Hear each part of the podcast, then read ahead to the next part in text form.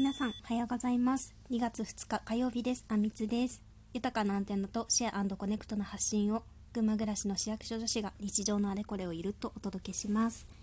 おはようございます、えー、ちょっと久しぶりの配信になってしまいました。皆様いかがお過ごしでしょうか、えー、ちょっと 空いてしまいました。すみません。えっと2月になりましたね。もう12ヶ月のうちの1ヶ月が終わったのかと思うと本当に早いなって感じですけど、うん、今日はでですね。なんか124年ぶりの2月2日の節分らしいですね。明日が2月3日の124年ぶりの立春ということで暦の上では春がやってくるわけで今日はその旧暦の大晦日っていう位置づけらしくって、うん、本当に1年が終わるっていうことでさらに気持ちを切り替えていきたいなと思うところです。はい。そんな本日はベストフレンドを思うっていうテーマでお届けしていきたいと思います、えー、個人的に2月は記念日が多い月だなって思うんですけれどえっと、中学校の親友が臨月に先日入りました。わーねえもう何人か同級生パパママいるんですけど本当にめちゃめちゃ仲いい子友達が子供を産むっていうのが初めてでもうねその子は全部初めてなんですよ。結婚式もほぼ初めてでスピーチをやらせてもらったりとか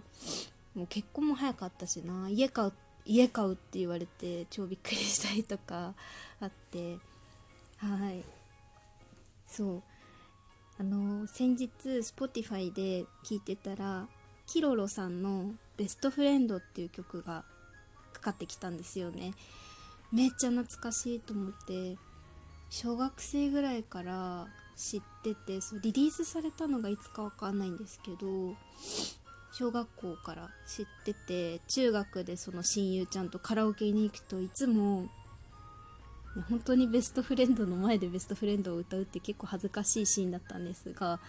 結構歌ってて懐かしいなって思うのとその親友が無事、ね、元気な赤ちゃんを産んで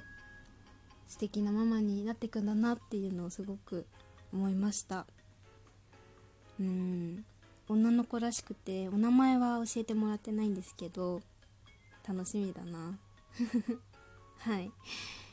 お二人その親友ご夫婦の結婚式には出させてもらっていつだろうな。私が3年目の秋とかその誕生日の日親友の誕生日の日の結婚式でスピーチをね担当させてもらったんですよ。本当に一生に何度もないような経験だなと思ってその時に私は「本日はお日柄もよく」っていう原田マハさんの小説を読んでめちゃめちゃ文面を考えました。ネットとかスピーチ用の本とかあると思うんですけどそうあの本日はお日柄もよくっていう小説がスピーチライターの方とその見習いの